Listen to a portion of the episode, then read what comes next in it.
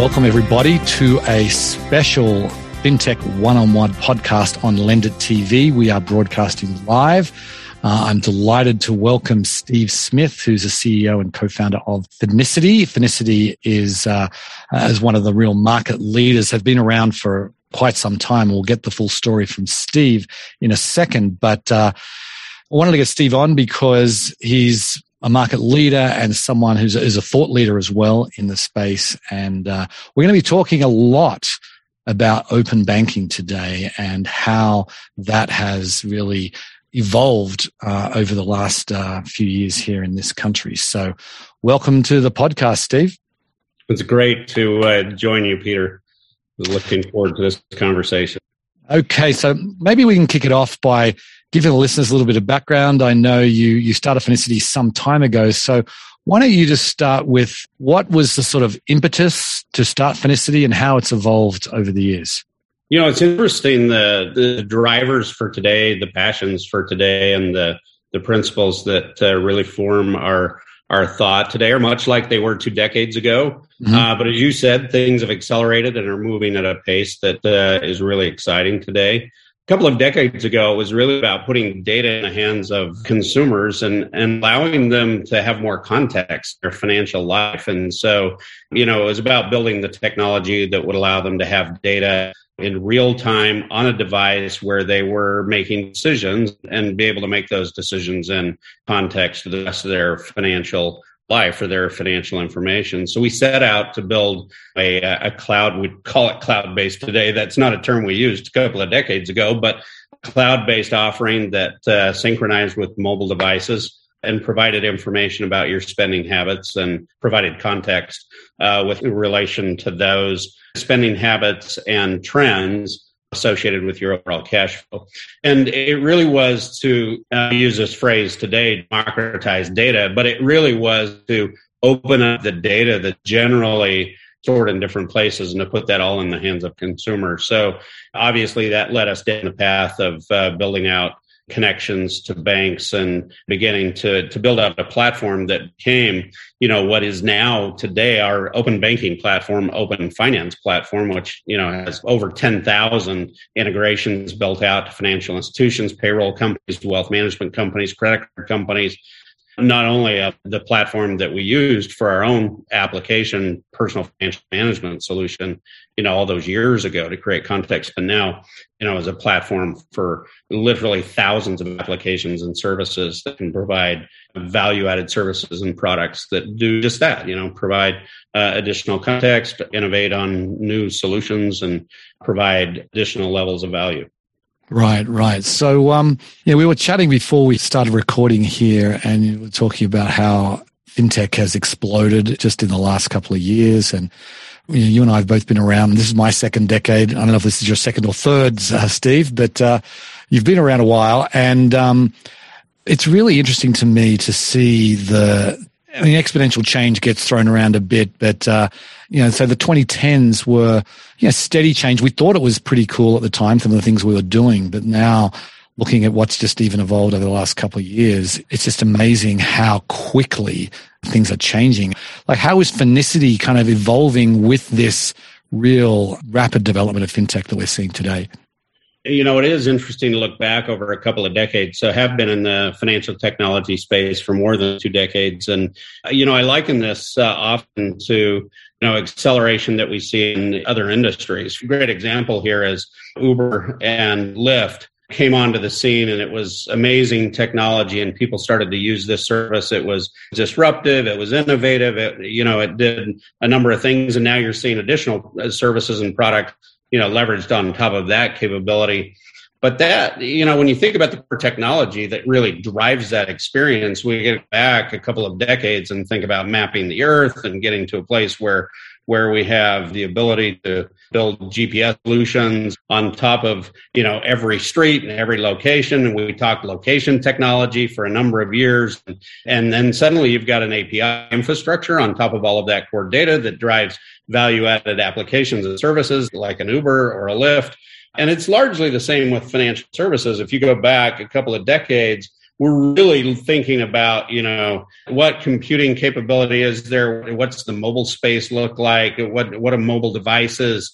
You know, how capable are they? You know, the App Store wasn't around then. And you, you go through and you combine all of the big data, data analytics, computing capability, mobile devices, app capability, and you get all of these things kind of accelerating to a place where suddenly you start seeing interesting products and services be developed on top of that core technology. And that really started to happen in pace in about 2012.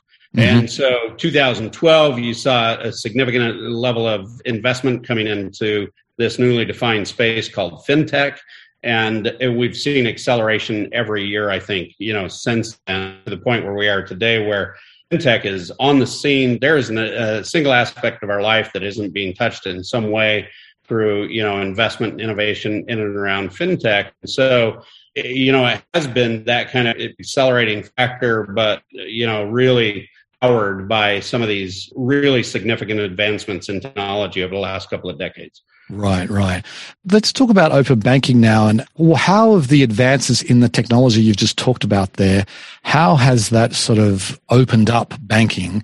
And, you know, we haven't had like, uh, you know, in Europe, particularly in the UK, where they mandated open banking um, back in like 2017, it came into force here. There's been less movement on the regulatory front, but there's been a lot of movement on the technology front. So, what is the state of open banking in this country today? So let's just talk about where it started. I mean, the innovation really started here in the US, you know, with early entrance into the space of aggregation. And those were the kind of integrations that were built then as part of an aggregation platform were, were early on. They didn't have access to the information. They maybe weren't incredibly fast or, you know, there may have been data quality issues or gaps. And the number of people, you know, a couple of decades ago that were using, you know, online banking, for example, let alone mobile banking. And so just bringing people along to a place where online banking is a, is a part of everyday life. Mobile banking is now part of everyday life and those technologies and advancements in the financial space were absolutely necessary to get to a place where we can, whether we have a regulated approach to opening up data and access to data at financial institutions, or as we like to say, financial stewards, whether that's a wealth management company, payroll provider, you know, typical financial institution. And we're actually able to, you know, build out using really good technology, you know, a secure uh, methodology for allowing somebody to be authenticated by that institution, allowing them to permission very transparently permission access to the data that they want to have accessed and allowing them to do that in a way that's transparent so that the data is permissioned for a particular use case and it flows into that you know value added use case like a personal financial management product a lending solution application you know or a account payment uh, solution.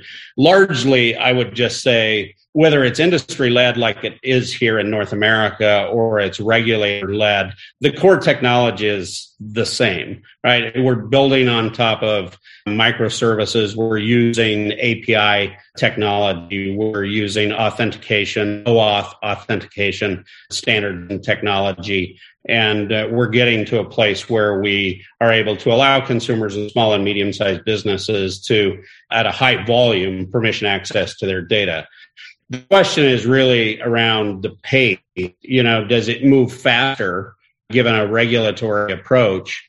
Or does it move faster given uh, less regulation and more of an industry led, innovation led approach? And I think the jury is still out on that, candidly, because if you think about you know where you're seeing most of the leading innovation often that's taking place in north america and then being exported to different places throughout the world if you're looking at places where maybe there's less friction in finding exactly you know what data elements are available you know what the uptime requirements are how how the api is built out api server is built out by a, a, data steward like a financial institution then you might look to a regulated space and say well there's a bit less friction there. And the us is kind of working through those things with the standards organization that i co-chair fdx so hard to say, Peter, but I honestly, you, you, know, I think the outcomes are largely the same. We're driving innovation and value added services on top of that. And uh, I think ultimately what we're going to end up with here in North America is, you know, a continued industry led approach with likely some regulatory overview or guide rails or assistance to provide definition in certain areas. Right, right. And I think one thing that's interesting too, I think in this country, the consumer doesn't really talk about open banking. They just, they just want to be able to connect their bank account when they go and apply for a loan or whatever it is. So maybe what I'd like to, to get your perspective on, maybe can you give us some examples of where, where open banking is really making a, a real difference in consumer experience? Yeah, let's talk about that for a minute. But let's say one of the things that's helpful is to, you know, we've been using this term open banking for some time. It's largely, you know, defined in Europe and, right. and as you said, in North America, we've never really used it. We're really talking more about the an open financial data network, right? So mm-hmm. there's all kinds of data stewards that can participate in that open financial data network, including some of the examples I've talked about, wealth management or um, monoline credit card companies or payroll providers. And, you know, I'm sure that we'll see utility providers and perhaps insurance and others become part of this open financial data uh, network, two-sided network, which is, you know, permissioned by a consumer and SME when you think about how it's creating impact, you you look at the use cases. So let's take Tomo Credit, for example, a, a partner of uh, Finicity and Mastercard, where Kim and, and her team are really looking at ways to you know extend credit to those who traditionally find themselves on the outside looking in from a standard credit perspective, but with the open financial data network, they can get a bank account, they can permission access to that account, and there are absolute analytics that can be utilized around cash flow that allow an underwriter to determine ability and propensity to pay. And in that case, Tomo's issuing credit to hundreds of thousands of, of individuals who normally would have to wait some period of time before they can get access to credit. You think about in the lending space with mortgages and uh, the fact that now you can apply for a mortgage, and do it online or with mobile, and you can permission access to your financial information and instantly have your assets, income, and employment verified. And it's cutting days off of the closing process for the mortgage for a mortgage. What's the impact of that? Look at the real estate side. How does that impact real estate transactions? How does that provide more frictionless solutions in the capital markets? How does that really you know impact other aspects of the of the consumer experience as it relates to to mortgage lending and that's just two examples of literally thousands of innovations that are taking place as a result of this open financial data network and really making that data come alive and providing you know developers uh, in this ecosystem an opportunity to add value on top of that data and drive solutions into the market. I actually just I refinanced my mortgage uh, fairly recently, just a few months ago, and I did it with one of the fintech lenders, and I was amazed. It was mobile centric. I actually did most of it on the desktop because that's where I'm sitting most of the time on, on a computer. But what was amazing to me was how few PDFs I had to upload. I had to do some, but it's such a different experience when I've previously got a loan, which was many years ago with a major bank. And I just was just noticing how seamless the whole process was. And it would have been, wouldn't have been possible with, without some of the things you were just, you just talked about there. So let's talk about consumer permissioned data. What is that exactly? And uh, how's that being used, particularly in the, in the underwriting process? So consumer permission data really speaks to data that you know, is owned by a consumer, sits at a bank. In the past, you'd think about this as well. I can go to the bank and I can get my bank statements, and, and it itemizes every everything, my financial experience with that account with that bank. So, permission data is just this ability for a consumer to, in a digital way, to authenticate who they are and the fact that they're the owner of that particular account or that particular experience with a financial steward and then provide specific permission typically to a data access provider like uh, Finicity is part of mastercard to you know using the technology the the integration technology that's been created to go and collect that data on behalf of the consumer. And it could be everything from transaction based information to account based information to, you know, an instant view of balances to, you know, any one of a number of different pieces of individual components of that account experience. We call them data elements that can then be used uh, either singularly in a service like a quick balance check for before an account to account payment is made or in combination with things like average balances, some attributes that can be calculated from that information and served up in a report that can be qualified to be used by, you know, Freddie or Fannie, for example, in the mortgage uh, lending experience. And that information can then flow as a combination of many micro services that combine together in a qualified report that that then fully digitize that experience you were talking about. You, you mentioned you didn't have to go and pull PDFs. Well, the reason for that is because the consumer permissions, you know, uh, an organization like Finicity, data access provider, to go extend directly into the account and pull all the data that typically have made up that PDF and put it into a digital format, put it up in microservices, and create this instant kind of flow of data and information that checks the box for your assets or checks the box for your your income or allows for the creation of the attributes that form the risk analytic around your credit uh, worthiness for a particular loan or you know something that uh, you'd be applying for. That's how uh, it's working and that's and that's what consumer permission data is you know in the way that it flows into the value added services i wanted to ask about cash flow underwriting because you, you mentioned it already once and I feel like it's it's just table stakes now. It's everyone should be using it. It's a you get so much more rich data than just looking uh, and pulling a credit report. Where are we at with cash flow underwriting? Would you say? I know you speak to a, to a lot of lenders. And do you feel like we have a long way to go still, or are most lenders really interested in this now? So the answer, you know, is most lenders are really interested in that, but it's more complex than than that. Risk models that are applied or risk models that have used typically for more traditional lenders for a number of years. And the capital markets that sit behind that, where cash is provided, is typically sitting on top of something like a standard risk analytic, like a FICO score. And so when you change that up, it typically takes years, not you know weeks or months, to to mm-hmm. really test into new methodology, understand how it might change the risk assessment and provide that back into the capital markets so they can evaluate the risk associated with a portfolio of, a particular type of consumer or small or medium sized business loan.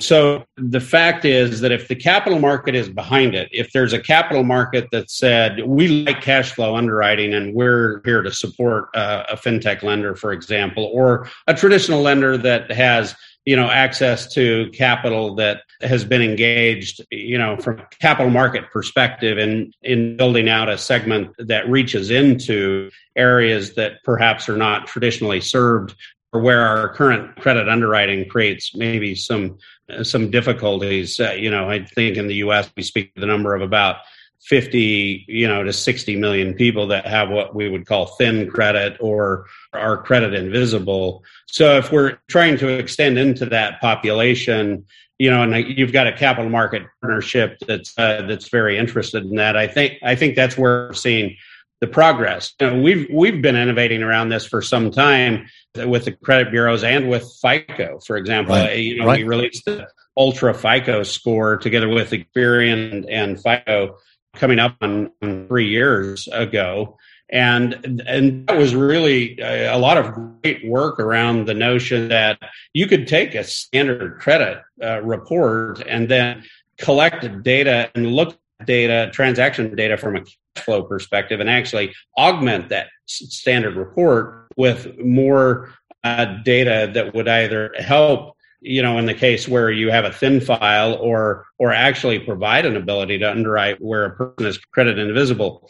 That's being tested into the market. There are applications where it's being used today. And so, you know, we're seeing where where there's this application of bringing transaction data together with with more traditional credit underwriting uh, data that would be provided with bureau. A lot of testing uh, in the market and a lot of And I suspect it will continue in that phase of this innovative development for some time.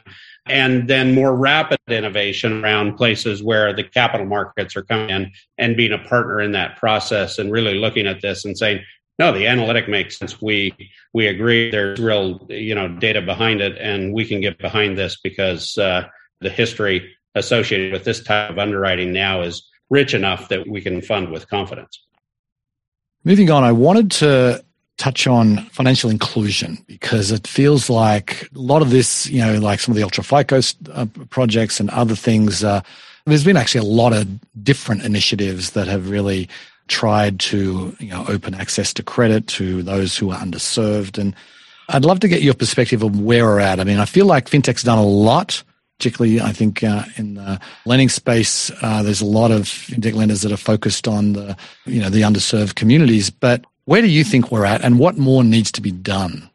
I think where we are is the market from both a traditional lending perspective, fintech perspective, a technology perspective, a regulator perspective is has largely recognized that cash flow data, transaction data is and can and should be used to extend credit. Um, you had the joint statement from five regulators, you know, basically that said, you know, we've looked at this and it needs to be done, uh, you know, thinking through compliance with FICRA and compliance with the Equal Opportunity EOA.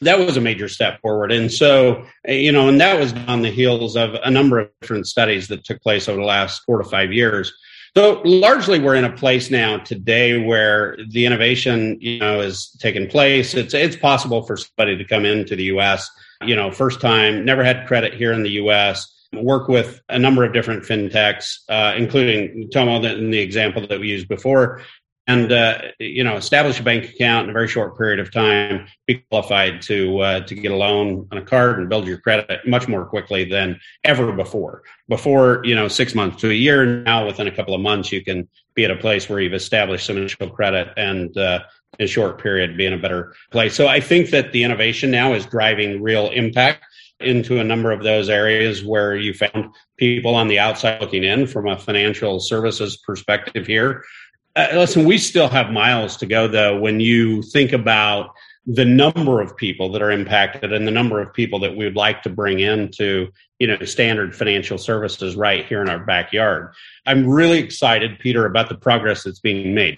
In the last year we've made so much progress around actual value added solutions that are driving real impact. And i think you'll just continue to see that accelerate in terms of number of people served the number of people that are brought into the standard kind of financial services world uh, with access, full access to financial services uh, in a meaningful way. And ultimately, I mean, if you look at developed countries, you know, how much of our foundation is based upon the efficient distribution of low cost capital.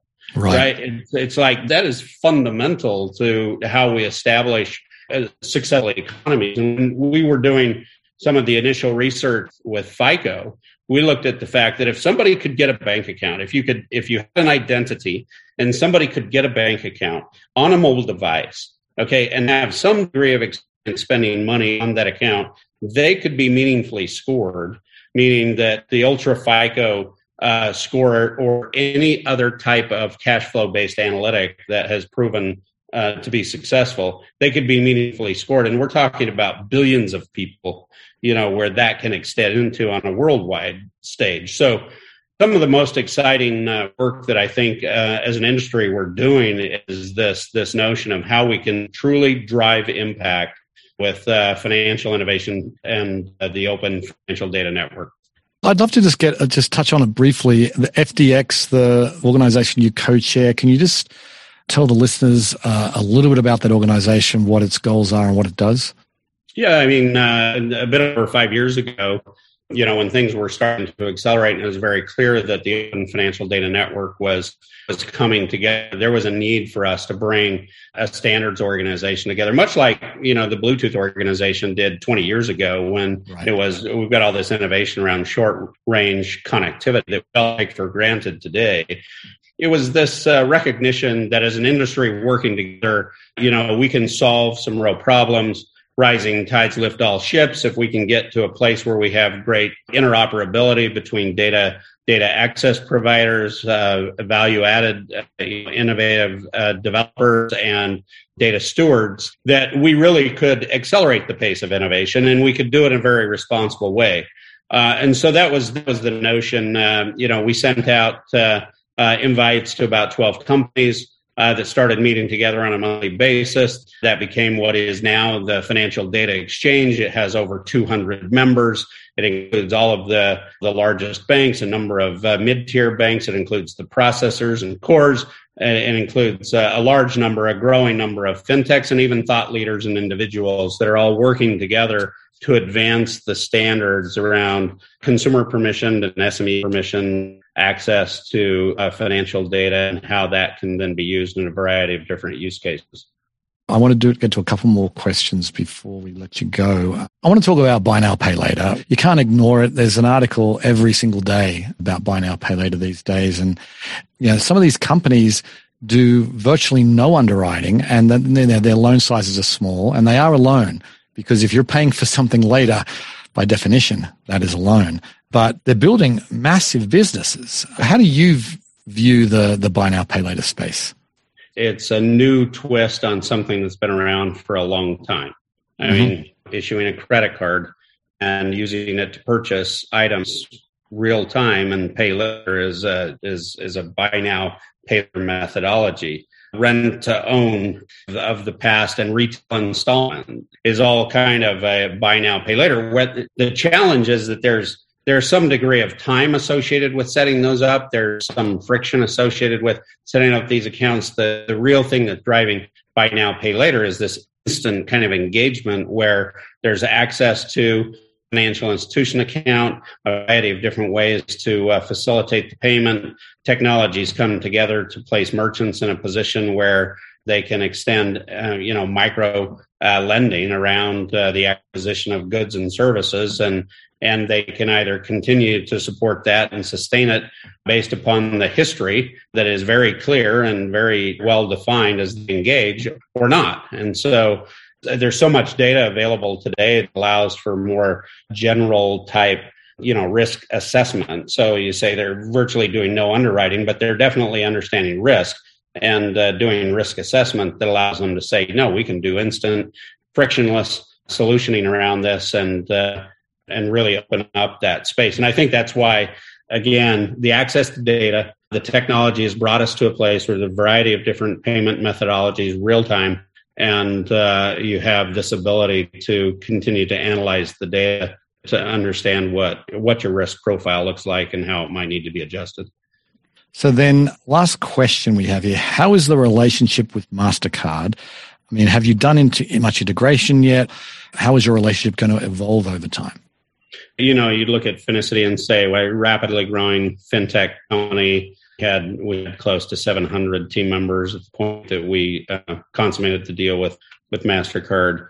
Obviously, Mastercard's got a great brand. It's been around for a number of years as an organization. They're they're running a card network that is uh, connecting to millions of merchants and tens of thousands of financial institutions across 200 countries. And so it's big, right? It's a big organization. And yet the open financial data network and growing that out as another network for MasterCard is one of their top priorities as a strategic priority for the organization. And so we have a very important role to play within MasterCard and we're, we're engaging in a very real way to play that role. It's, uh, you know, looking at what MasterCard had at the time, combining those efforts together, you know, expanding on a worldwide stage, looking at you know other countries and frankly taking value added products that have been developed and services and solutions that Finicity's created in North America and looking at ways that that can be incorporated into other places where connectivity is being built out. So all of that from a technology and an advancement and building out the open financial data network for Mastercard is uh, is moving very fast, and the team is uh, growing significantly, and lots of uh, lots of excitement around that and some of the expansion efforts. The rest of us, uh, you know, bringing a small technology company together with a large company and you know fitting all those pieces together. We've done some integration. We'll largely be complete with full integration by mid-year next year. Uh, you know the challenge around all of that is that the product and services and technology is growing so fast then you wrap integration challenge on top of that. And so we all have our hands full for sure but there's uh, there's no lack of uh, energy and excitement around the around the activity Right, right. Okay. Well, we'll have to leave it there, Steve. Thank you very much uh, for the podcast listeners. Thank you very much. Good. Well, let's uh, let's do it again sometime. Yep, sounds good. All okay. Right. Okay. Hey, thanks. Thanks, Steve. Bye-bye. Bye. Thank you for listening to the live podcast we had here. And uh, just wanted to touch on one point that Steve said there, and that, that's around cash flow underwriting. And I really think this is a big deal, particularly when it comes to being inclusive of really everyone in the financial system. The reality is, if you have a bank account, you should be able to get access to credit.